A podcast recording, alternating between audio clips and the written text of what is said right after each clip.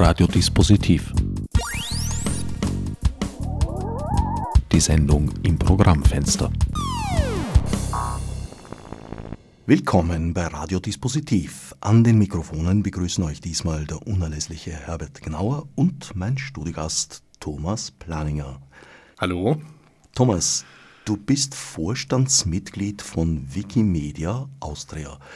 Wikimedia sowas wie die Dachorganisation, die unter anderem für Wikipedia zuständig ist. Ja, ganz genau. Ähm, Wikimedia und Wikipedia, das ist wortschöpfungsmäßig vielleicht nicht ganz glücklich gewählt, weil es halt sich nur durch einen Buchstaben unterscheidet, sind aber äh, zwei doch art- oder wesensverwandte Begrifflichkeiten. Wikimedia ist tatsächlich die Plattform, die Wikipedia betreibt. Die Wikimedia Foundation in den USA. Das ist eine Stiftung nach dem Recht des US-Bundesstaats Florida. Die betreibt als Seitenbetreiberin die Wikipedia und alle ihre Schwesterprojekte. Und Wikimedia Österreich ist das österreichische Chapter, also der österreichische Zweigverein dieser Wikimedia Foundation. Es ist also nicht die Abteilung von Wikipedia, die jetzt für Mediadaten in welcher Form auch immer zuständig ist, sondern nein. Ja, erneut schlechte begriffliche Wahl, aber Wikimedia hat tatsächlich erstmal nichts mit Medien zu tun, zumindest nicht mit Bildmedien, sondern halt allgemein mit der ähm, zur Verfügungstellung dieser Plattform. Unsere Medienabteilung, wenn man so will, oder unsere Medienplattform, die wir in der Wikipedia nutzen, heißt Wikimedia Commons. Wikimedia und auch Wikipedia in den verschiedensten Erscheinungsformen ist ein globales Projekt oder eigentlich vielmehr sogar ein, ein ganzes Bündel globaler Projekte, aber in dieser Form doch zentralistisch organisiert mit Sitz in Florida eben. Ja, wobei mit Sitz in Florida stimmt nicht einmal mehr. Ähm, ich habe gesagt, das ist gegründet nach dem Recht des US-Bundesstaats Florida. Mittlerweile sitzt Wikimedia wie so viele andere ähm, Technologiegiganten auch in San Francisco da wo sich also auch Google, Facebook etc., also die ganzen großen IT-Konzerne mittlerweile niedergelassen haben in dieser Bay Area, da sitzt auch Wikimedia mittlerweile.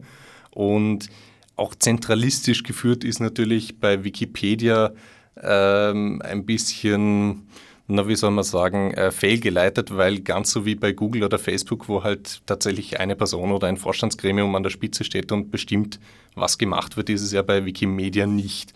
Also Wikimedia ist tatsächlich die einzige der Top 10 Webseiten weltweit, bei denen die Inhalte nicht jetzt von einem Vorstandsgremium entschieden werden können. Es ist auch kein Konzern. Es gibt sozusagen eine weltweite Dachorganisation, die du gerade beschrieben hast. Äh, unter der finden sich Landesorganisationen. Ganz genau. Zum und Beispiel eben Wikimedia und nachfolgend Pedia Österreich, aber auch Deutschland. Wie sieht es da mit der Selbstständigkeit aus?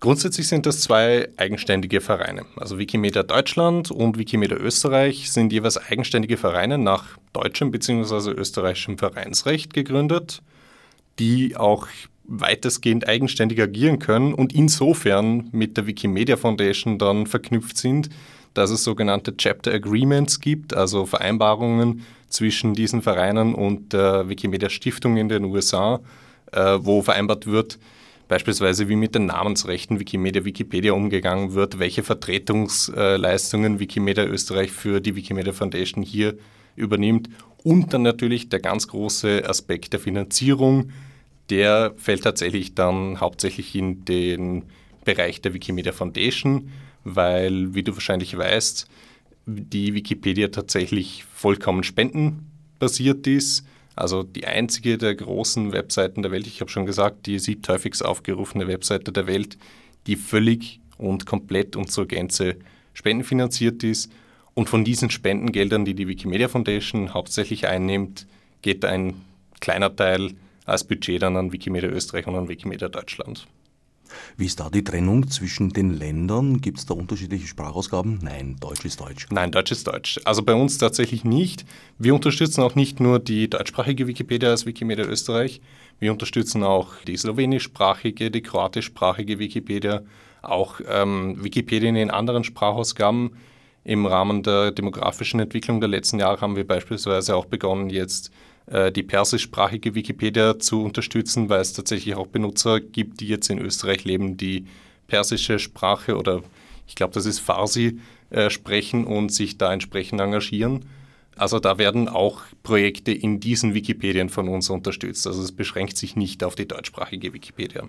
Unterstützt heißt, dass ihr die Funktion eines, äh, einer Landesorganisation übernehmt, die es dort nicht gibt? Wir übernehmen die Funktion einer Landesorganisation für Österreich, mal primär. Also wir unterstützen jetzt nicht persischsprachige Benutzer im Iran oder wir, äh, wir unterstützen keine kroatischen Benutzer in Kroatien, sondern wir konzentrieren uns darauf, jene Wikipedianerinnen und Wikipedianer zu unterstützen, die sich in Österreich befinden und auch natürlich mit Blick auf die näheren Nachbarländer, die jetzt noch keine eigenständigen Organisationen aufbauen konnten, dass wir dort auch mithelfen. Also gerade im Bereich von Mittel- und Osteuropa, wo es eben noch keine eigenständigen Wikimedia-Chapter gibt, wenn die irgendwelche Veranstaltungen planen, dann unterstützen wir da auch sehr gerne. Bevor wir da jetzt noch weiter auf die einzelnen Landesstrukturen eingehen, wird uns auch nicht erspart bleiben, würde mich noch der Anfang interessieren. Es ist ein globales Projekt von einer beeindruckenden Größe. Ich glaube nicht, dass es jetzt abgesehen von YouTube und Facebook natürlich auch ein anderes Beispiel gibt für ein Webprojekt mit dermaßen viel User-Generated Content was viele Vorteile, aber auch Probleme mit sich bringt. Absolut. Wie ist es dazu gekommen? Wie, was war die Grundidee? Es war ja eigentlich nicht absehbar, dass Wikipedia einmal so ein großer Erfolg werden würde. Das war ein, ein Projekt, das im Jahr 2001 von Jimmy Wales und Larry Sanger gestartet wurde, die beide heute als Mitbegründer der Wikipedia zu zählen sind und dieses Projekt hat sich über die Jahre extrem entwickelt. Damals war halt einfach die Idee, ja, wir bauen jetzt quasi ein Internetlexikon auf. Und wie du sagst, ein Internetlexikon, das eben nicht aus redaktionell zusammengestellten Inhalten bestehen soll, sondern ein Internetlexikon, zu dem jeder beitragen soll. Was es ganz grundlegend von bisherigen Lexika unterscheidet. Absolut. Und ganz grundlegend auch von anderen Plattformen, die der Wissensvermittlung im Internet dienen wo man halt immer eine Redaktion oder ein Autorenkollektiv oder einen ganz bestimmten Autor dahinter stehen hat. Bei uns ist es in aller Regel nicht so einfach, die Autoren hinter den Artikeln herauszufinden. Dazu kommen wir vielleicht auch noch, die Anonymität, die da eine große Rolle spielt. Also am Anfang waren es zwei junge Menschen, vielleicht noch Studenten, sockenstrickenderweise in der Garage, nein, Blödsinn, also Lötkolben schwingend eher, in der Garage sitzen und gesagt, no, wir machen jetzt eine englischsprachige, vermutlich mal war der Anfang, Absolut. Äh, Enzyklopädie und stellen die ins Internet. Obwohl, äh, fällt mir gerade ein, dass das prominente Standardwerk weltweit zu dem Zeitpunkt, die Enzyklopädie Britannica, sehr früh im Internet war. Absolut, die waren sehr früh im Internet, die gab es auch noch eine Zeit lang parallel zu uns und auch all diese anderen Projekte. Ich kann mich erinnern, wie ich ähm, in die Oberstufe gekommen bin, da wurde uns ausgeteilt die Microsoft Encarta. Das war auch ein, ein Projekt von Microsoft, so eine Enzyklopädie aufzubauen. Äh, ich glaube, auf zwei oder drei CDs wurde da ein relativ umfangreicher enzyklopädischer äh, Schatz aufbereitet. Aber beide Projekte, sowohl die Enzyklopädie äh, Britannica, die ja schon sehr lange bestand, als auch die Microsoft Encarta, die es noch nicht sehr lange gab, lang. wurden quasi ähm, ja, mehr oder weniger kannibalisiert durch die Wikipedia. Also wir haben erfolgreich zum Tod dieses jahrhundertealten Standardwerks beigetragen, was jetzt nicht unbedingt unser Ziel war, aber doch schon zeigt, was für eine Macht und ähm, was für eine Stellung Wikipedia mittlerweile auch innehat, wenn es um Wissensverbreitung und Wissensvermittlung geht. So ein Netzwerk, das Wikimedia und die Wikipedien äh, heute darstellen, wächst allerdings kaum von selber. Also da braucht es schon planvolles Vorgehen, würde ich mal vermuten. Planvolles Vorgehen, aber ein Stück weit auch Glück, muss man auch ehrlich dazu sagen, weil es konnte niemand absehen, dass sich dieses Internetprojekt von Larry Sanger und Jimmy West tatsächlich zu so einem Erfolg auswachsen würde. Maßgeblichen Anteil daran hat sicherlich ein Stück weit der Internetgigant Google, der aus uns nicht näher bekannten Gründen Wikipedia bereits relativ früh, relativ hoch in seinen Suchergebnissen gerankt hat. An das kann ich mich gut erinnern. Genau, also ich weiß nicht genau wieso und es weiß auch niemand innerhalb der Wikipedia-Strukturen genau wieso. Google bevorzugt anscheinend und ich meine, jetzt ist es offensichtlich, wieso sie es tun, weil nun mal die Informationen bei uns relativ zuverlässig sind und relativ ähm, viel abdecken. Aber Google hat auch schon relativ früh Wikipedia-Artikel bevorzugt und damit natürlich zu unserer Popularität maßgeblich beigetragen. Es mögen auch lizenzrechtliche Gründe eine Rolle gespielt haben, weil möglich, die ja. Enzyklopädie Britannica zum Beispiel war ja äh, zumindest jahrelang nur über ein Online-Abo erreichbar. Also eigentlich eine frühe Form bezahlten Content durchzubringen, die gescheitert ist. Richtig. Und äh, Google hat erkannt, dass Wikipedia den großen Vorteil hat, dass unsere Inhalte frei zugänglich sind. Und zwar so frei zugänglich sind, dass sogar nicht einmal ähm, kein Zugangsentgelt in welcher Art auch immer gezahlt werden muss, sondern dass alle Inhalte der Wikipedia auch frei weiterverwendbar sind. Also Google-Nutzer, die von Google auf Wikipedia-Artikel weitergeleitet wurden, hatten den Vorteil, sie mussten nichts dafür zahlen, dass sie diese Information abrufen konnten und sie konnten die Information auch noch per Copy and Paste einfach übernehmen. Also die CC-Lizenz in Richtig. einer sehr offenen Form. Richtig, in einer sehr offenen Form eine CC-Lizenz, die mittlerweile auch häufig überarbeitet wurde. Zu Beginn war es tatsächlich nicht einmal eine CC-Lizenz, sondern eine GFDL-Lizenz, also nochmal ganz was Kompliziertes, ein, ein US-amerikanisches Konstrukt, das ähm, die General Free Documentation License ähm, genannt wurde, also ganz äh, ein Eigenprodukt quasi der Wikipedia das sehr weitreichend erlaubt hat, Wikipedia-Texte auch zu übernehmen. Mit Namensnennung und Mit Namensnennung, ja. ja. ja. Also mit, dem, mit der Bedingung, ähnlich wie in den CC-Lizenzen CC by SA, ähm, dass die Namensnennung der Autoren erfolgt, in aller Regel durch Verlinkung auf die Versionsgeschichte und dass der Lizenztext irgendwie in irgendeiner Form abrufbar sein muss. User-Generated Content hat wie auch äh, ja, von Experten und Expertinnen äh, generierter Content natürlich das Problem, irgendwer muss überprüfen, ob das stimmt. Also es muss irgendeine Form von Gatekeeper geben, die das nicht tun, ziehen dann sehr oft einfach sehr viel Unseriöses an sich, wie ja dieser Tage eine Diskussion über wissenschaftliche äh, Publikationen losgetreten wurde, die aber eigentlich ja da irgendwie heißer gegessen als gekocht wurde, weil da ging es eben nicht um wissenschaftliche Formate und, und, und, und Magazine und sonstige Institutionen, sondern um solche, die das äh, ja teilweise nicht einmal sehr glaubhaft vorgetäuscht haben. Also wenn man diese Kongresse gebucht hat, war man schon selber schuld, wenn man sich was anderes als Sightseeing erwartet hat. Und Desinformation. So gibt es bei Wikipedia Redaktionen, die bestimmte Inhalte betreuen. Das war bei den klassischen äh, Enzyklopädien auch so. Der Unterschied ist, dass die Menschen damals bezahlt wurden für diese Tätigkeit, während sie heute gratis erfolgt, was ein gewisses Maß, ein sehr hohes Maß an Begeisterung erfordert, weil hier geht es um Selbstausbildung. Ausbeutung, was wiederum, wie ich aus eigener Erfahrung aus anderen Projekten weiß, äh, dafür sorgt, dass ein gerüttelt Maß an Leuten, die dazu bereit sind, oft genialische Maniacs sind und, sagen wir mal vorsichtig, schwierige Charaktere. Absolut. Also ähm, Wikipedia zieht wie alle anderen offenen Projekte offenbar schwierige Charaktere an aber äh, wie du sagst, es ist wichtig, dass jemand diese Gatekeeper-Funktion auch übernimmt. Also zum einen brauchen wir ständig einen neuen Fluss, einen nie versiegenden Fluss an Neuautorinnen und Neuautoren, der leider in den letzten Jahren anstatt zu einem reißenden Fluss eher zu einem bescheidenen Bächchen geworden ist.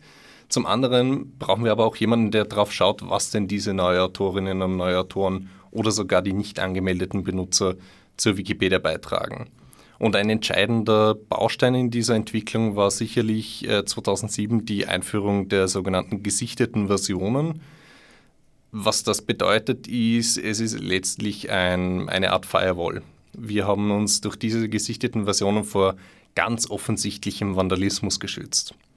Jeder weiß, der Bearbeiten-Knopf bei den meisten Wikipedia-Artikeln ist recht einfach aufzufinden. Der ist immer an der gleichen Stelle bei den Artikeln. Man kann draufklicken, man kann den Artikel bearbeiten, man kann alles Mögliche reinschreiben. Sehr häufig, äh, ich sage mal, werktags von 8 bis 12 Uhr kommen sehr häufig von IP-Adressen großer Schulen sehr wertvolle Beiträge, wie zum Beispiel Max ist doof. Das wird dann in alle möglichen Artikel hineingeschrieben. Und früher, also vor 2007, war es halt so, dass diese Beiträge dann sofort für jeden sichtbar waren. Also da konnte es dann auch sein, dass einmal ein paar Minuten lang Max ist doof im Artikel über Albert Einstein zu lesen war. Das soll natürlich so nicht sein und ist einer ernsthaften Enzyklopädie auch abträglich. Deshalb haben wir uns 2007 dafür entschieden, diese gesichteten Versionen einzuführen, die im Grunde genommen nichts anderes sind als ein Filter. In diesem Filter verfangen sich zunächst einmal alle Beiträge von nicht angemeldeten oder erst kürzlich angemeldeten Benutzern, die noch nicht diese sogenannten Sichterrechte haben.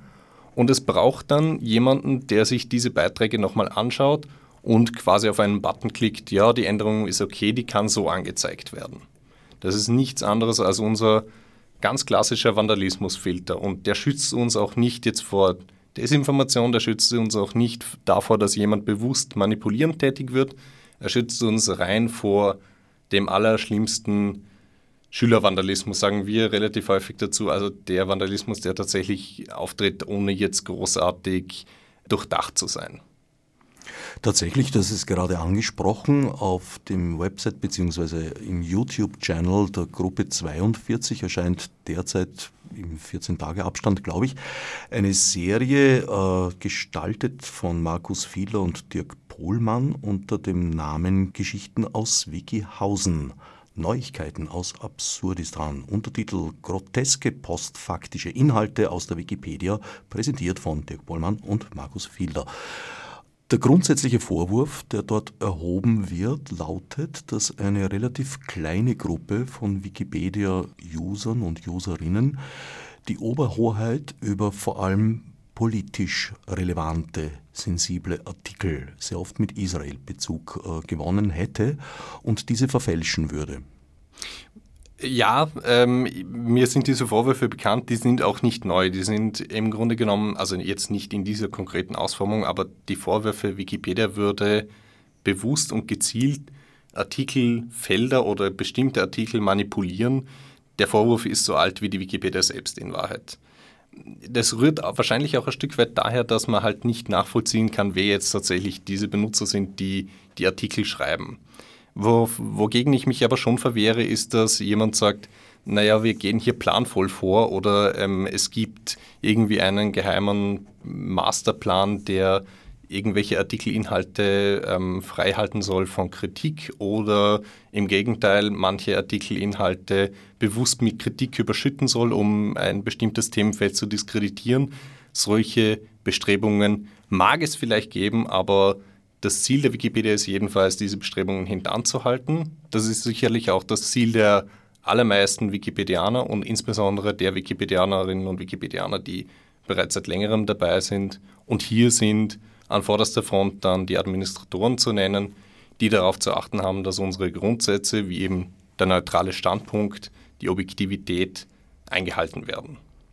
Tatsächlich hat Markus Fiedler in seinem ersten Film Die dunkle Seite der Wikipedia am Beispiel des Schweizer Historikers Daniele Ganser ja, ich möchte mal sagen, nicht erfolglos den Nachweis angetreten, dass hier sehr wohl eine gewichtete Formulierung sich durchgesetzt hat und Leute, die etwas anderes äh, schreiben wollten, eine neutralere Formulierung aus ihrer Sicht anbringen wollten, unter Verstoß von eigenen Wikipedia-Regeln gesperrt wurden.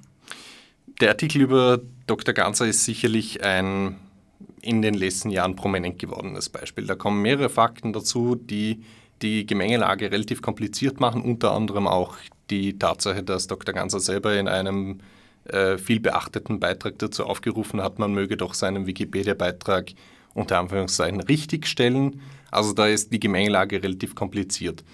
Was dazu aber jedenfalls zu sagen ist, ist, dass die Tatsache, dass Objektivität eingefordert wird, ja ein gewisses Paradoxon an sich ist, weil Neutralität oder Objektivität ja immer im Auge des Betrachters liegt. Also die absolute Objektivität, die absolute Neutralität zu erreichen, ist relativ utopisch. Wir wissen das auch, das ist uns als Wikipedia durchaus bewusst. Wir geben uns Mühe auf dem Weg dorthin, also auf dem Weg zur absoluten Neutralität oder zur, zur Neutralität hin. Ähm, unser Leitsatz ist aber, keine eigene Meinung einbringen.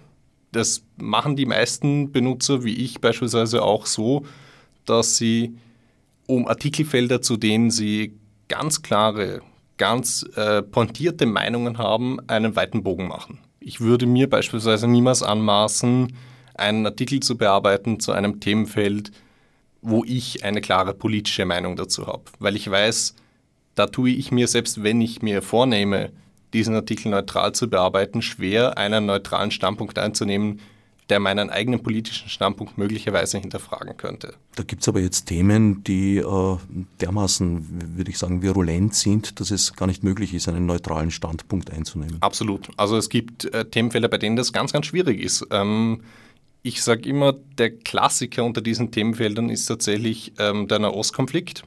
Ist ganz schwierig neutral darzustellen. Ähm, weitere Themenfelder wie beispielsweise alles, was mit der äh, NS-Zeit zu tun hat, alles, was mit politischem äh, Rechts- oder Linksextremismus zu tun hat, alles, was äh, mit Religion zu tun hat, sind ganz schwierige Themenfelder, bei denen es auch unglaublich schwierig ist, sich selber rauszunehmen oder darüber eine objektive Meinung zu schreiben. Und da kommt dann tatsächlich ein, ein Grundsatz zur Anwendung, der in der Wikipedia ganz ähm, zentral ist, nämlich es werden keine eigenen Meinungen eingearbeitet, es werden die Meinungen der anderen gesammelt und eingearbeitet. Das heißt, Wikipedia stützt sich ja auf externe Belege. Wikipedia-Artikel sollten im Idealfall nur aus belegten Äußerungen Dritter bestehen. Wissenschaftlern, Journalisten, Autoren, die sich zum entsprechenden Thema möglichst äh, fachgerecht geäußert haben. Jetzt ist es natürlich auch nicht ganz einfach, dann auszusuchen, welche dieser Journalisten und Wissenschaftler man zitiert, weil auch diese Auswahl kann natürlich dazu führen, dass ein Artikel in die eine oder in die andere Richtung gezogen wird. Das ist ganz klar. Unser Anspruch ist es, die Wissenschaftlerinnen und Wissenschaftler, die Autorinnen und Autoren zu zitieren, die möglichst die momentan in der Wissenschaft herrschende Ansicht vertreten. Schwierig, ich weiß, es ist auch ein, ein tägliches zähes Ringen. Auf unseren Diskussionsseiten wird darüber quasi 24 Stunden am Tag gestritten unter den Wikipedianern und diskutiert. Es sind schwierige Themen, es sind schwierige Diskussionen, aber der Anspruch besteht. Und jeder, der uns vorwirft, wir würden bewusst und planmäßig Artikelinhalte in die eine oder in die andere Richtung ziehen wollen, der hat noch nie so eine Diskussion erlebt, weil diese Diskussionen werden absolut mit aller Härte und mit allen sachlichen und teilweise auch leider unsachlichen Argumenten geführt. Also die Wikipedianerinnen und Wikipedianer sind da sich ganz klar ihrer Verantwortung bewusst und versuchen auch diese Objektivität, die geboten ist, jedenfalls zu erreichen. Naja, die Objektivität ist ja so eine Sache als Freund von Egon Friedel sehe ich darin ein grundlegendes äh, philosophisches Problem, auf das wir jetzt nicht näher eingehen wollen, wer sich dafür interessiert. Äh, die ersten, ich weiß gar nicht wie viele Ausgaben, weil im Druck sind es 50 Seiten gewesen. Ich habe mal ein Radioprojekt gehabt, da wurde die Kulturgeschichte der Neuzeit von Egon Friedel von Gästen gelesen und kommentiert und wie gesagt, die ersten 50 Druckseiten widmen sich unter anderem diesem Problem. Meine Zusammenfassung lautet eigentlich, wer von echter Neutralität und objektiver Berichterstattung träumt, will und wird betrogen werden. Das mag sein, Wikipedianer sind solche Träumer. Wikipedianer wollen offenbar betrogen werden. Zurück zum Vorwurf. Eben äh, wird hier insinuiert, wie man so schön sagt, äh, dass hier eigentlich Propaganda betrieben wird, dass hier sehr wohl Menschen ihre persönliche Meinung äh, anbringen, teils, äh, ja, wie soll ich sagen, äh, recht vorsichtig und, und äh, wohl dosiert halt äh, Formulierungen in die eine oder andere Richtung umformen. Was tut man da dagegen? Das sind ja äh, eben sehr oft äh, Dinge, die gar nicht eindeutig zu objektivieren sind. In der Wissenschaft, okay, da hat man vielleicht widersprüchliche äh, Theorien. Vor 150 Jahren hätte Wikipedia die Hohlwelttheorie sicherlich als ernsthaften Artikel gebracht und wahrscheinlich den Einstein irgendwie als suspekten Outsider gesehen zunächst. Nicht lang, aber doch eine Zeit lang. Wie geht man jetzt aber in, in, in Bereichen, die überhaupt einer subjektiven Einschätzung unterliegen, wie zum Beispiel eben Politik und alles, was damit zusammenhängt, und das ist verdammt viel. Wie geht man damit um? Ist natürlich ganz schwierig. Also wie gesagt, die Diskussionsseiten dieser Wikipedia-Artikel sind eigentlich das zentrale Instrument, um solche Konflikte, wenn nicht zu lösen, so doch zumindest zu bearbeiten. Es ist nämlich so, dass Wikipedia-Artikel immer oder meistens im Konsens entstehen. Da ist in aller Regel nicht ein Autor beschäftigt dran, sondern es ist eine Vielzahl von Autoren dran beschäftigt, die sich darum kümmern, dass Artikelinhalte bearbeitet, überarbeitet, aktualisiert, äh, neu hinzugefügt werden. Und all diese Änderungen sind für jeden einsehbar. All diese Änderungen sollten im Idealfall auf Konsens stoßen. Also alle am Artikel beteiligten Benutzer und im Idealfall alle anderen Benutzer auch sollten den Änderungen zustimmen können. Passiert das nicht, muss ein Konsens auf der Diskussionsseite gesucht werden. Dann geht es also ans Diskutieren und das kann teilweise seitenlang passieren. Und es kann auch teilweise über Jahre geschehen. Es kann auch teilweise sein, dass dann kein Konsens herauskommt, weil die Positionen so verhärtet sind und so weit auseinander liegen, dass eben kein Konsens zustande kommt. In aller Regel ist es dann so, dass die Bearbeitungen entsprechend dann halt nicht vorgenommen werden können. Das kann dann auch dazu führen, dass manche Inhalte in Artikeln fehlen, weil man sich nicht darauf einigen konnte, wie man das darstellt, ob man es darstellen soll und in welcher Form es einfach dann aufscheinen soll. Das kann durchaus vorkommen. Gut für diejenigen, die darauf achten möchten, dass derartige Inhalte nicht vorkommen, weil das Nicht-Auftauchen eines Inhalts kann ja durchaus auch ein Ziel sein ähm, schlecht für all diejenigen, die das gern drin hätten, weil etwas nicht zu schreiben ist immer besser als etwas unneutral zu schreiben. Das obliegt allerdings äh, zunächst einmal dem ersten Sichter und dessen subjektiver Einschätzung. Da habe ich beizusteuern, dass ich, darauf kommen wir vielleicht auch noch zu sprechen, nicht als angemeldeter äh, Wikipedia-User, sondern als anonymer, allerdings mit fixer, also immer wiederkehrenden IP-Adresse, hatte ich äh, zwei Einträge mal hinzugefügt zu zwei Artikeln. Das eine war über den Regisseur Dieter Haspel und das zweite war über den im heurigen früher verstorbenen Autor Heinz Rudolf Unger. Beide hatte ich interviewt. Bei beiden ist es ja, möglicherweise das eins der letzten Radiointerviews, auf jeden Fall so ziemlich die letzten beim Haspel auf jeden Fall, äh, wo sie aus ihrem Leben erzählen. Gut, als Unger starb, kam ich irgendwie auf die Idee, ich könnte das dort ja verlinken und habe das getan, die Radiosendung im Archiv der Freien Radios. Und während ich das getan habe, ist mir eingefallen, das kann ich beim Haspel eigentlich auch gleich machen. Habe das auch gleich dort getan. Wie ich mit dem Haspel fertig war, sehe ich, das wurde beim Unger abgelehnt unter irgendeinem Hinweis, den ich mittlerweile vergessen habe, habe ich mir gedacht, okay, gut, da streiten du jetzt auch nicht drum und schau beim Haspel nach, dort wurde er in diesen Sekunden bereits akzeptiert. Also ich habe äh, eigentlich für dieselbe Handlung zweimal konträre Reaktionen erhalten. Und diese Reaktionen, diese konträren Reaktionen wird man immer bekommen in einem Projekt, in dem unterschiedliche Menschen tätig sind. Also es ist sehr stark anzunehmen, dass es nicht der gleiche Benutzer war, der deine beiden Änderungen in diesem Fall gesichtet hat. Korrekt. Ähm, weil sonst wäre ein bisschen schizophren wahrscheinlich. Ähm, aber es ist natürlich ganz klar, wenn unterschiedliche Benutzer tätig sind, die legen Regeln, die es auch in der Wikipedia gibt, um Gottes Willen, es gibt Regeln für fast alles in der Wikipedia, aber die legen diese Regeln auch unterschiedlich aus. Und nicht nur die legen die Regeln unterschiedlich aus, sondern auch die Administratoren legen die Regeln unterschiedlich aus. Also es gibt momentan um die 200 Administratoren in der deutschsprachigen Wikipedia, die die großen Entscheidungen zu treffen haben. Ich glaube, darauf kommen wir nachher eh noch zu sprechen. Bitte darum, ja. Auch die legen natürlich Regeln unterschiedlich aus. Das ist äh, auch so eine subjektive Geschichte. Man soll nur nicht denken, das wäre alles in einem redaktionell betreuten Lexikon oder in einer redaktionell betreuten Enzyklopädie ganz anders.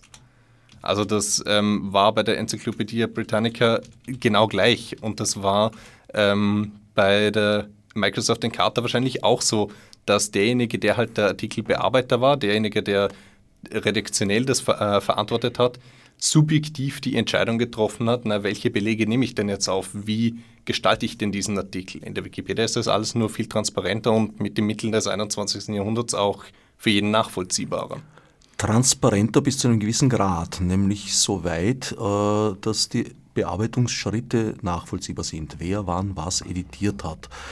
Genau in dieser Recherche sind Pohlmann und Fiedler ja sehr rege und tätig und da finden sie durchaus einiges, was ich für relevant halte, heraus. Die Transparenz endet allerdings bei der Anonymität der einzelnen User und Userinnen bzw. Sichter und Sichterinnen, Autoren, Autorinnen. Absolut. Das ist wieder so ein, ein Phänomen einer Enzyklopädie oder eines Internetprojekts im 21. Jahrhundert. Die meisten Leute haben sich an Pseudonyme im Internet gewöhnt. Es ist mittlerweile recht Common Sense, dass man sich auf Internetplattformen nicht mit seinem Klarnamen anmelden muss, sondern dass man halt auch pseudonymisiert dort auftreten kann. In der Wikipedia ist das genauso. War das von Anfang an auch schon so? Auch ich trete auf Wikipedia im Übrigen nicht mit meinem Klarnamen auf, sondern mit einer verkürzten Form meines Nachnamens, was relativ einfach nachzuvollziehen ist. Aber Tatsache ist, bei mir steht nicht unter jedem Artikel drunter, diesen Artikel oder diese Bearbeitung hat Thomas Planinger vorgenommen, wie auch bei allen anderen oder bei den meisten anderen Wikipedia-Benutzern. Ja, da endet die Transparenz. Weshalb? Anonymität war von Anfang an einer der Grundpfeiler der Wikipedia, weil wir vielfach auch sensible Artikelbereiche bearbeiten, gerade im politischen Bereich. Ich bringe ein Beispiel. Ähm, es gab vor, hm, ich glaube, es ist mittlerweile drei, vier Jahre her, in Frankreich ein recht prominentes Beispiel, das dann auch durch die Medien ging, wo ein Artikel angelegt wurde über eine Abhörstation des französischen Geheimdienstes in der französischen Wikipedia. Dieser Artikel wurde zunächst akzeptiert, wurde später gelöscht und von einem Administrator wiederhergestellt. Und dieser Administrator war so unvorsichtig oder war vielleicht auch so naiv oder vielleicht auch einfach nur gutgläubig und hat unter seinem Klarnamen, also unter seinem tatsächlichen Namen bearbeitet. Wenige Tage darauf hat er Besuch bekommen vom französischen Geheimdienst von zwei Agenten, zwei netten Herren, die ihn besucht haben zu Hause und ihm klar und unmissverständlich zum Ausdruck gebracht haben, dass das Handeln, das er hier im Internet an den Tag gelegt hat, gegen französische Gesetzgebung verstoßen würde, dass sie ihn strafrechtlich dafür zur Verantwortung ziehen würden. Wohlgemerkt, er hat den Artikel nicht angelegt. Er hat keinerlei Inhalte zum Artikel hinzugefügt. Er hat nur die Wiederherstellung des Artikels veranlasst. Und diese beiden Herren sind tatsächlich hinter ihm stehen geblieben, während er sich in seinen PC setzen musste und den Artikel erneut löschen musste.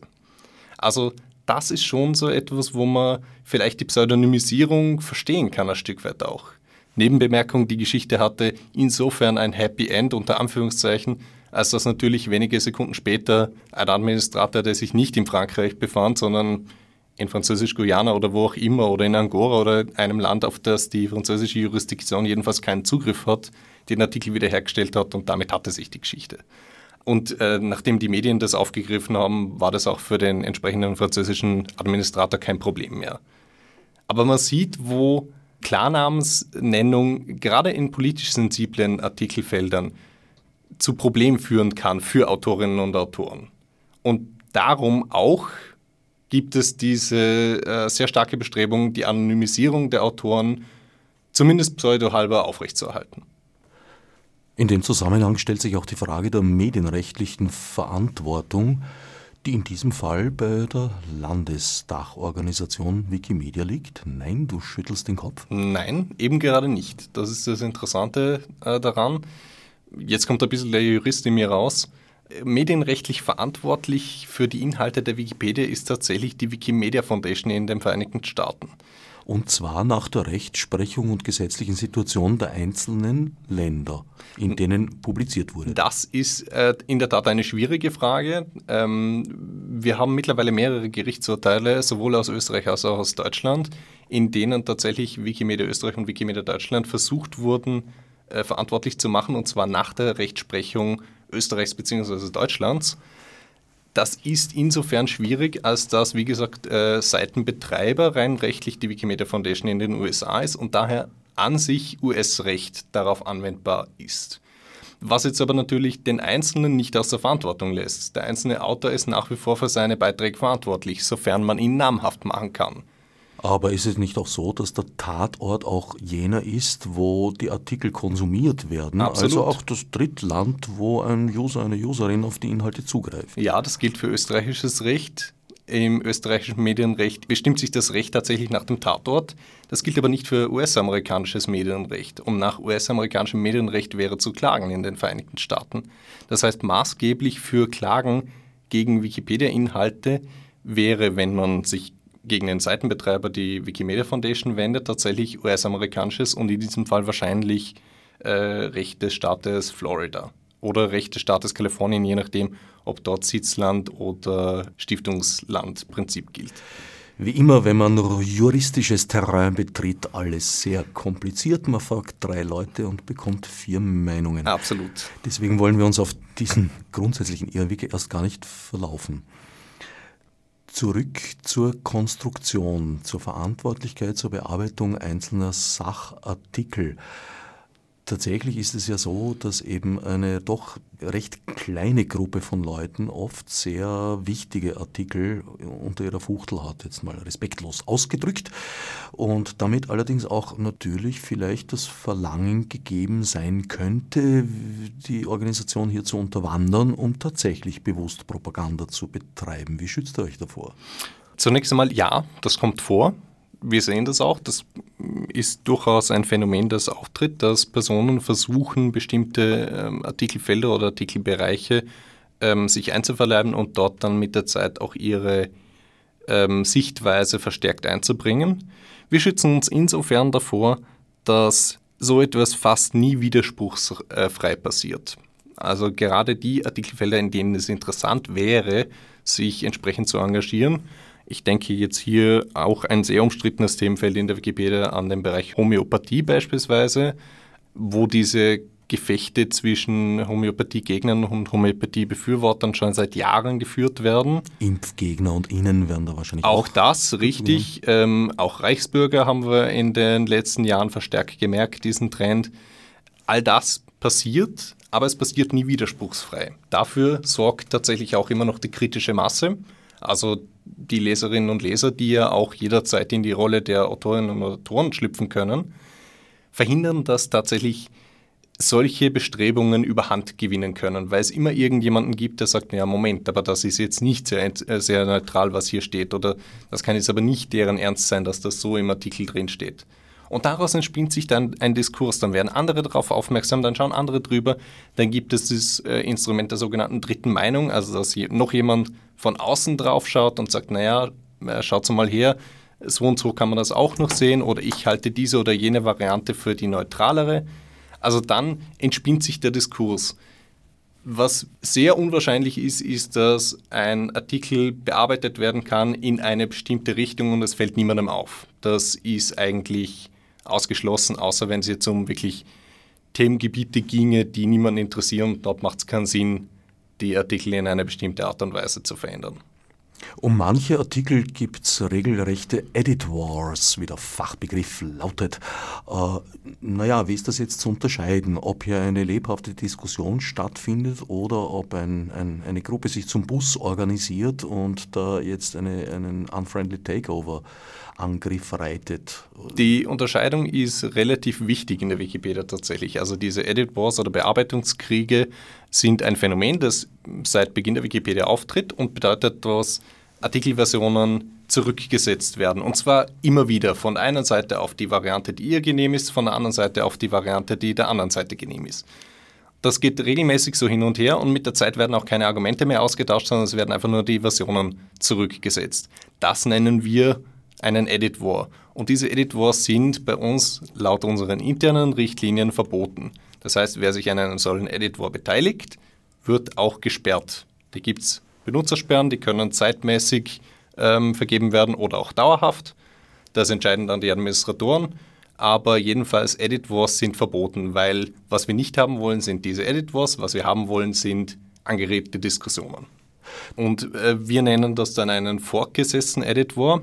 Das ist, äh, wenn jemand einen Diskussionsgegenstand, der schon einmal Teil eines solchen Editors war, also der schon mehrfach zurückgesetzt wurde, erneut zurücksetzt, dann beteiligt er sich am Editor und dabei ist uns in erster Linie auch mal egal, ob der davon wusste, dass dieser Gegenstand bereits Streitgegenstand war, weil wir hier tatsächlich nicht davon ausgehen, dass jemand, der völlig unvermittelt in ein Artikelfeld hineinstolpert, zielgerichtet dann genau den Konfliktpunkt findet, der bereits bisher Stein des Anstoßes war. Also naja, nachdem Ganser sehr umstritten ist und zwar aus meiner Sicht, also ich bin Daniele Ganser selbst begegnet, habe ein Interview mit ihm geführt oder zwei sogar und muss feststellen, naja, der Mann weiß schon, wovon er spricht und das ist nicht von der Hand zu weisen und äh, im Prinzip weist er vor allem ja auf Widersprüchlichkeiten in offiziellen Darstellungen hin, die tatsächlich bestehen, würde ich mal sagen. Beim Artikel über Dr. Ganser ist halt kommt halt, wie gesagt, eine relativ große Gemengelage zusammen.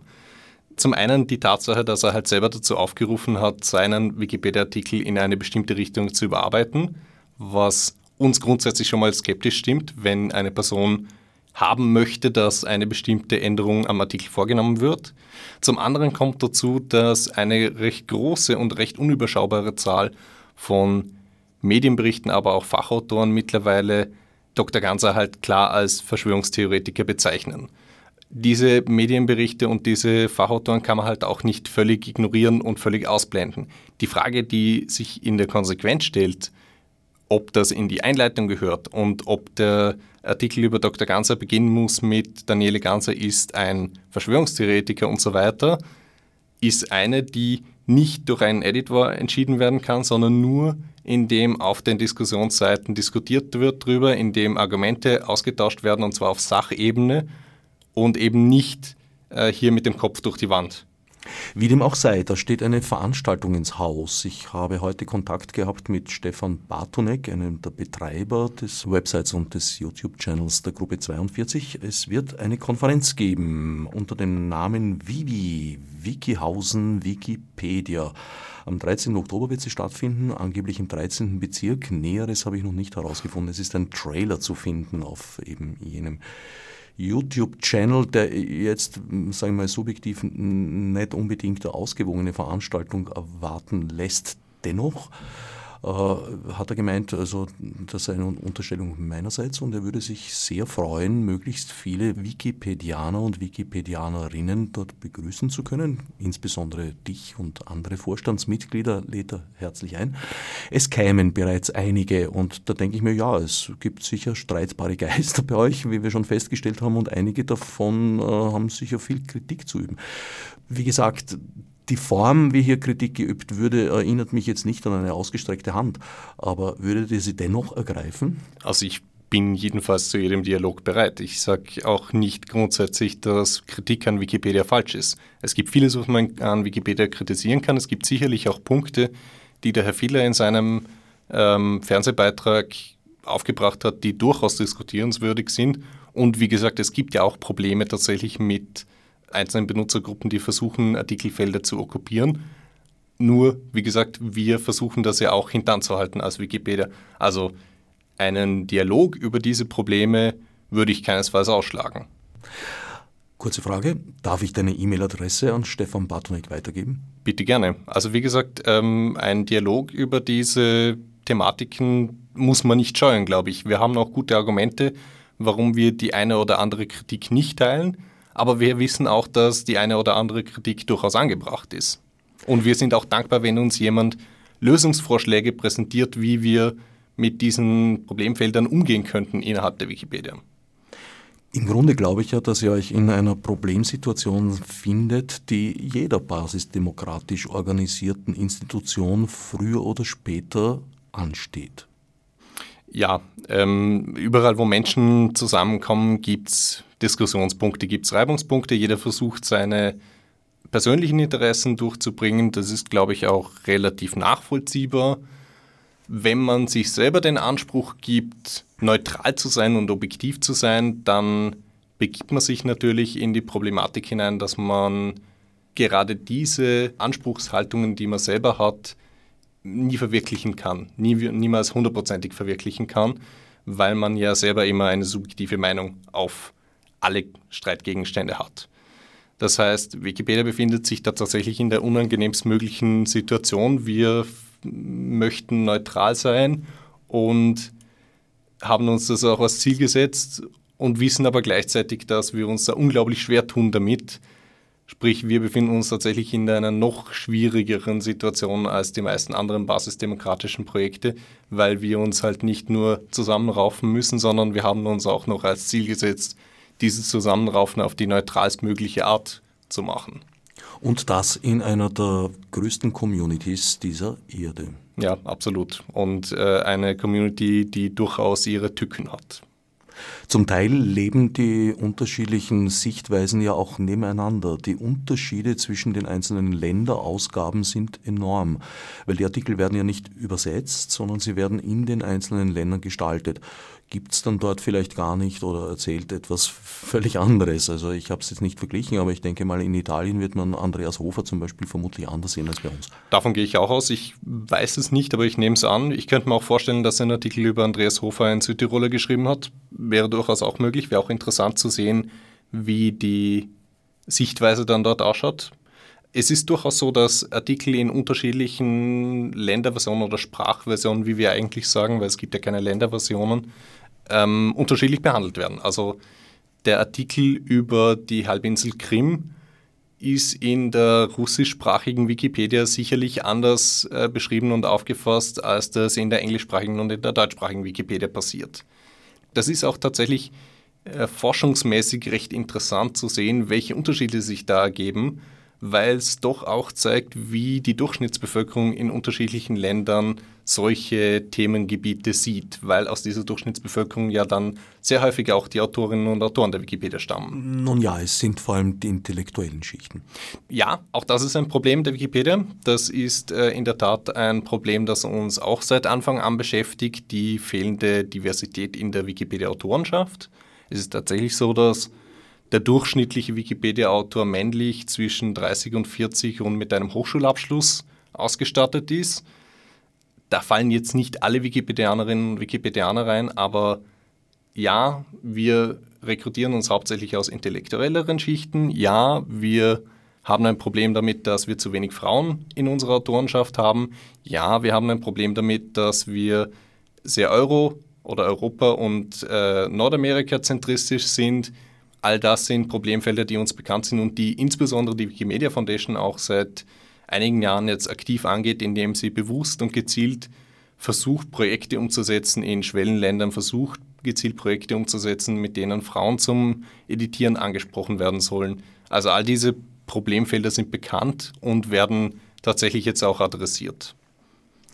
In diesem Sinn äh, könnte ich mir eigentlich vorstellen, dass du einen sehr wertvollen Beitrag leisten könntest zum Symposion der Gruppe 42, wo auch äh, durchaus so, vor allem aus, aus Kreisen der Deutschen Partei Die Linken, äh, einige Menschen, glaube ich, auftreten werden, die mit der Darstellung ihrer Person auf Wikipedia nicht ganz zufrieden sind. Das kann ich mir vorstellen. Ähm, Gibt es wahrscheinlich auf beiden Seiten des politischen Spektrums Personen, die nicht ganz mit ihrer Darstellung auf Wikipedia zufrieden sind.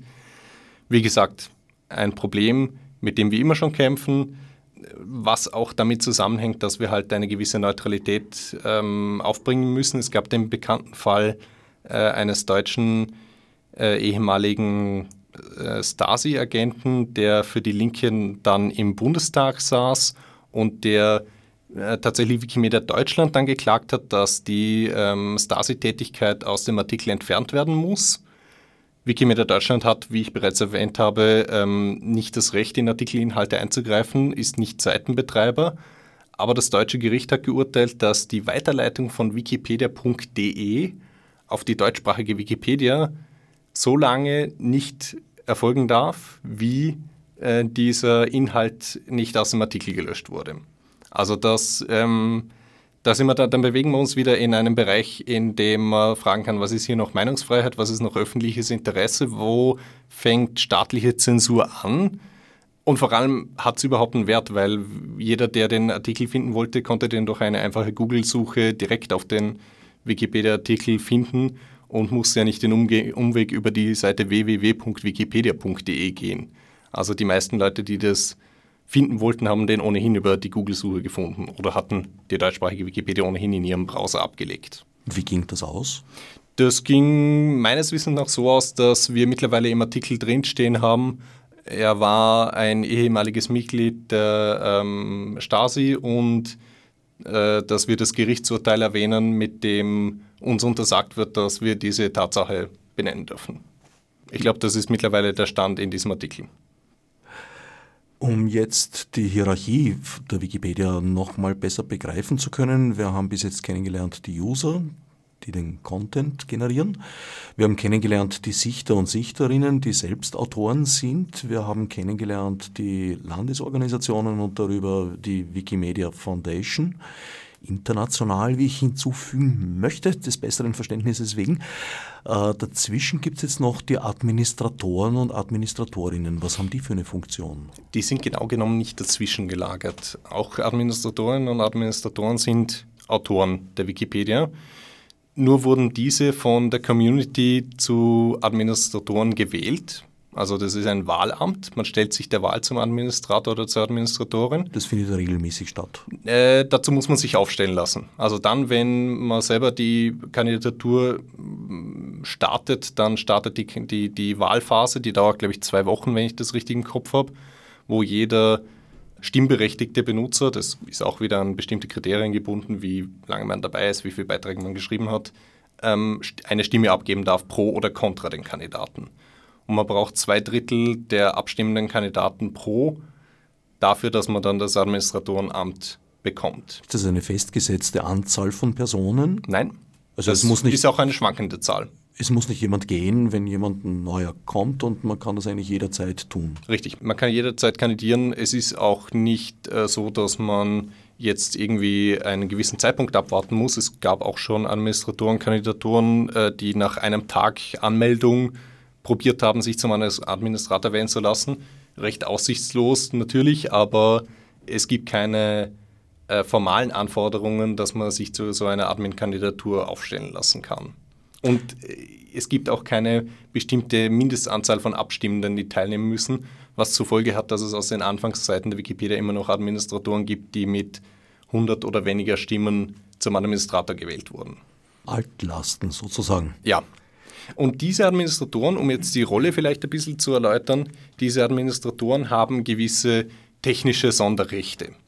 Sie können als einzige Seiten löschen, Sie können als einzige Benutzer sperren, Sie können bestimmte Versionen von Seiten verstecken, das heißt, Sie können sie unsichtbar machen. Aus der History nehmen. Aus der History nehmen, ja genau. Das hat den Hintergrund, dass wir diese Rechte, die relativ tiefgreifend sind und relativ tiefgreifende Softwarerechte darstellen, nicht jedem Benutzer einfach so geben möchten. Also jeder Benutzer kann Inhalte hinzufügen, kann Inhalte löschen, wie auch immer, aber alles, was ein normaler Benutzer machen kann, kann mit einem Knopfdruck rückgängig gemacht werden. Es kann kein wirklich großer Schaden durch normale Benutzer angerichtet werden. Die Rechte, die Administratoren ausüben, können sehr wohl Schaden anrichten, wenn sie missbraucht würden. Das heißt, äh, Seiten löschen ist tatsächlich ein Softwareeingriff, der zwar von einem anderen Administrator wieder rückgängig gemacht werden kann, aber der nicht ganz trivial ist. Also das sind nicht ganz triviale Rechte und diese Rechte werden von den Administratoren eben mit dem Vertrauen der Community ausgestattet ausgeübt. Die entscheiden dann quasi auch Streitfälle zwischen den Autoren und entscheiden darüber, welche Seiten gelöscht werden, entscheiden darüber, welche Benutzer gesperrt werden, weil sie gegen irgendwelche Regeln verstoßen haben. Also das ist so, ich sage immer, die Administratoren sind ein bisschen Polizei- und Verwaltungsbehörde in einem, also äh, Polizei- und Strafverwaltungsbehörde nämlich in einem. Sie erkennen einen Verstoß gegen die Regeln und bestrafen diesen auch sofort. Kann man sich das als, als Dreigliederung vorstellen? Äh, der Autor, Autorin, darüber aus diesen rekrutiert die Sichter und Sichterinnen und darüber wiederum aus den Sichtern und Sichterinnen rekrutiert die Administratoren und Administratorinnen? Im Grunde genommen ja, wenngleich diese Hierarchisierung zu Beginn nicht vorgesehen war. Aber im Grunde genommen stellt es sich mittlerweile so dar, dass das tatsächlich so funktioniert.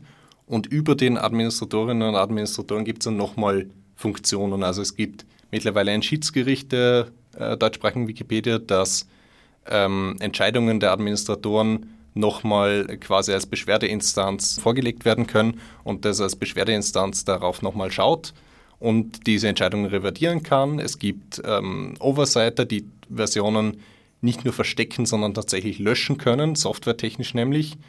Es gibt Bürokraten, die diese Rechte verleihen. Also es gibt eine ganze Reihe von Sonderrollen, die aber eben für den Leser oder für die Leserin kaum eine Rolle spielen. Das sind alles die kleinen Rädchen im Getriebe hinter der Wikipedia. Gut, wollen wir auf diese Struktur jetzt vielleicht nicht im Detail eingehen, sondern im Gegenteil auf die mehr allgemeine Ebene der Wikipedia-Nutzer und Nutzerinnen kommen, zu denen auch ich mich zähle. Und wie schon bereits berichtet, äh, kam es hin und wieder mal vor, dass ich bei einem Artikel doch das eine oder andere anfügen wollte, beziehungsweise auch korrigieren. So zum Beispiel beim Artikel über meine Mutter bei der englischen Ausgabe von Wikipedia. Meine Mutter war teils auch eine, eine Person der Öffentlichkeit, weil sie der zweiten Aufbaugeneration der Lebensmittelchemie angehört hat. Aber in einem anderen Zusammenhang, nämlich im Zusammenhang ihrer Olympiateilnahme in Rom 1960 als Florettfechterin, gibt es auf Wikipedia England einen Rumpfartikel äh, über sie und der ist halt sehr äh, gerumpft. Zum Beispiel hat sie dort ewiges Leben. Es gibt kein Todesdatum. Jetzt äh, wollte ich das korrigieren und habe das getan. Oder sagen wir besser versucht. Das wurde nämlich abgelehnt, mangels Beweisen. Äh, ich habe da einige Änderungen eingetragen, unter anderem das Todesdatum. Jetzt ist aber das Problem, meine Mutter ist äh, Jänner 1990 gestorben. Damals war das Internet noch nicht sehr weit verbreitet. Wikipedia hat noch nicht mal irgendwer geträumt davon.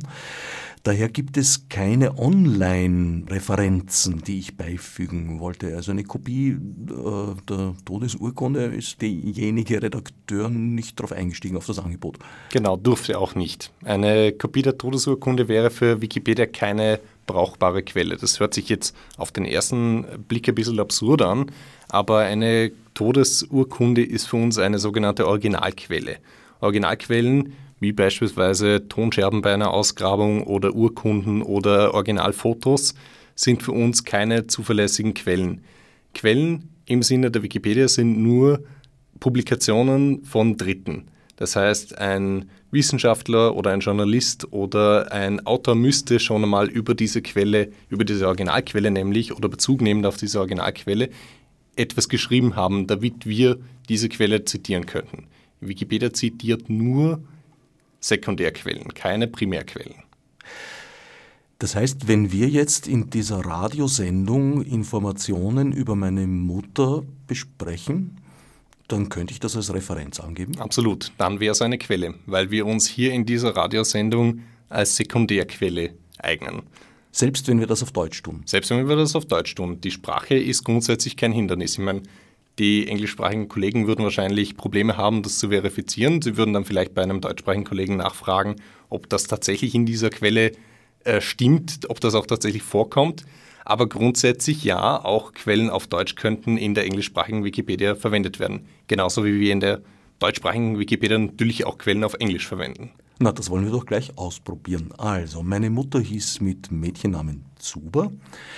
Ihre beste Platzierung als Fechterin bei einem internationalen Turnier war die Bronzemedaille in der Mannschaft bei der Weltmeisterschaft in Paris 1956, 1957, sowas um den Dreh.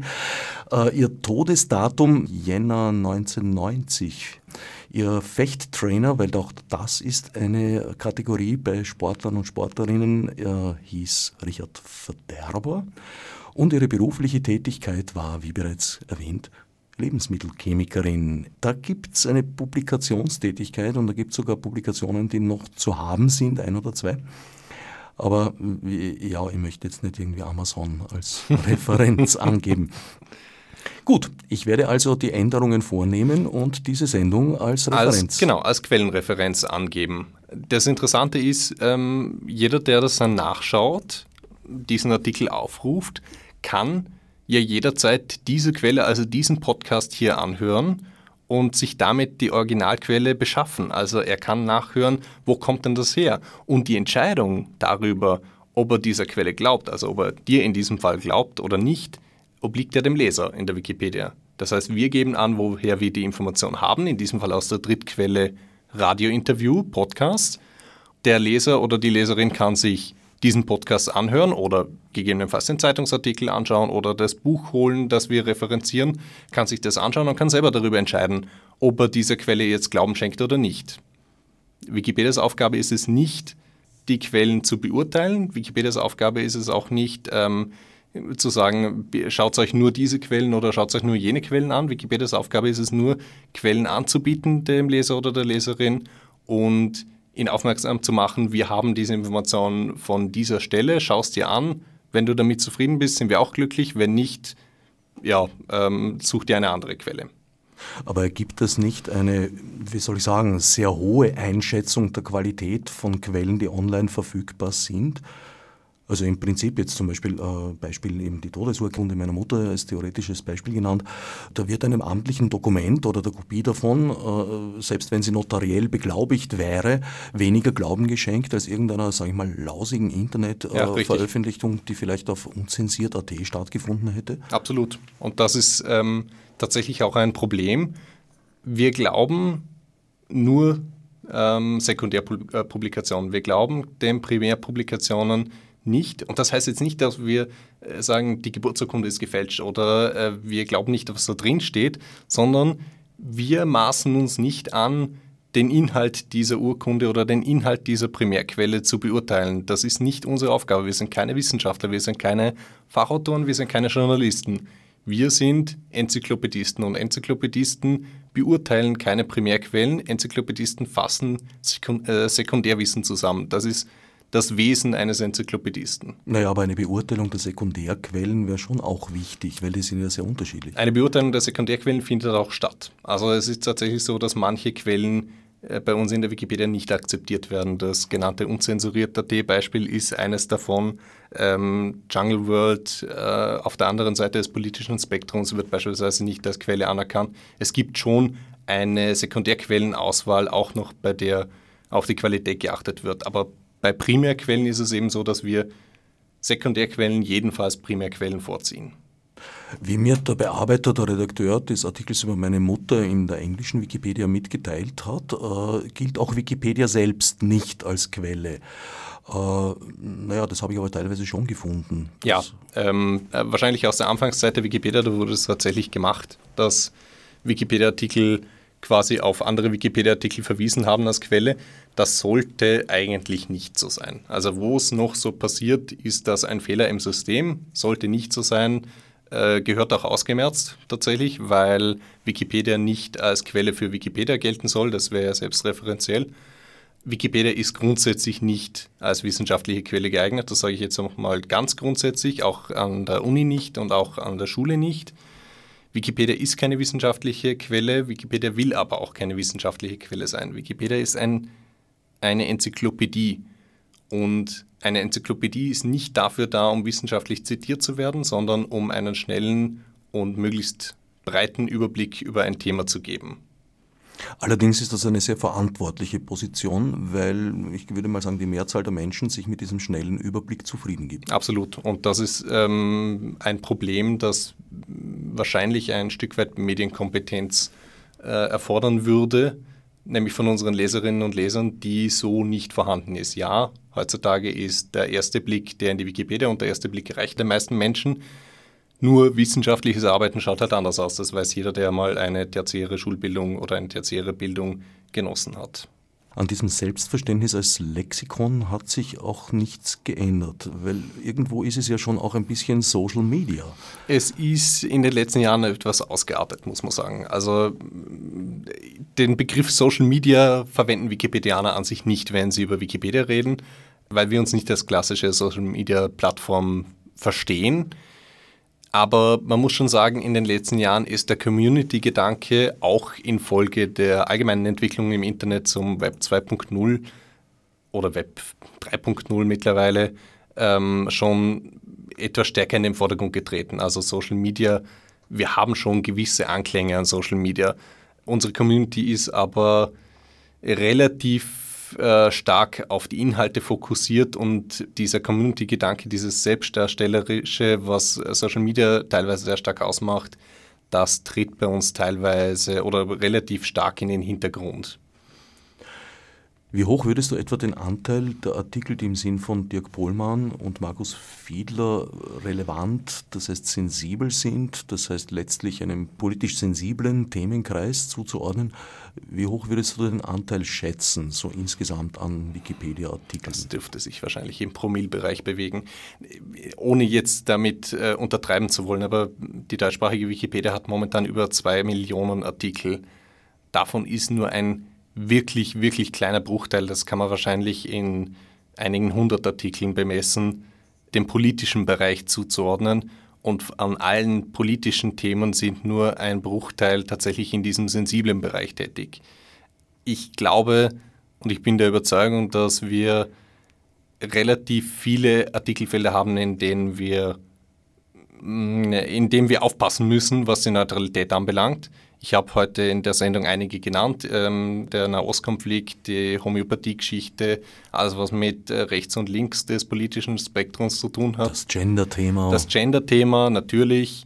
Ähm, alles, was umstritten ist. Alles, was auch gesellschaftlich umstritten ist. Ja, Wikipedia ist ein Abbild der Gesellschaft. Klimawandel, MeToo und. Absolut, alle diese Dinge sind auch bei uns umstritten, aber machen nur einen wirklich geringen Teil unseres Artikelbestands äh, aus. Man muss sich vor Augen führen, dass wir zu jedem äh, Säugetier einen Artikel haben, dass wir zu massenhaften äh, Schaben und äh, ich weiß nicht, Fliegen und was, de, was es da so alles gibt, was Kreucht- und Fleuchtartikel haben, dass wir zu astronomischen Objekten Sonderzahlartikel haben, dass wir ähm, in der Physik, in der Mathematik, in, äh, in der Geschichte Artikel haben, Sonderzahl, die alle völlig unstrittig sind, bei denen wirklich ähm, nicht einmal der Hauch eines Problems auftaucht, weil es einfach eine ganz klare wissenschaftliche Lehrmeinung zu diesen Dingen gibt. Und diese sensiblen Themengebiete machen einen wirklich kleinen, kleinen Bruchteil unseres Artikelbestandes aus. Aber, und das sage ich auch ganz klar dazu, sie sind die Artikelfelder, die massiv Kräfte binden, die massiv unsere äh, Tätigkeit beeinflussen, gerade auch von unseren Administratoren. Ähm, massive Herangehensweisen und massives Eingreifen erfordern. Das sind die Themen, die wahrscheinlich für 99 Prozent oder 99,9 Prozent aller Konflikte in der Wikipedia verantwortlich sind, während 1,9 Millionen Artikel oder 2 Millionen Artikel völlig problemlos in der Wikipedia sind. Damit muss sich Thomas Planinger vom Vorstand der Wikimedia Austria leider zu seinem nächsten Termin eilen lassen und danke ihm für das Gespräch. Ich danke sehr herzlich. Odsnev Marburg mit Murnesi. Fichte subsidiar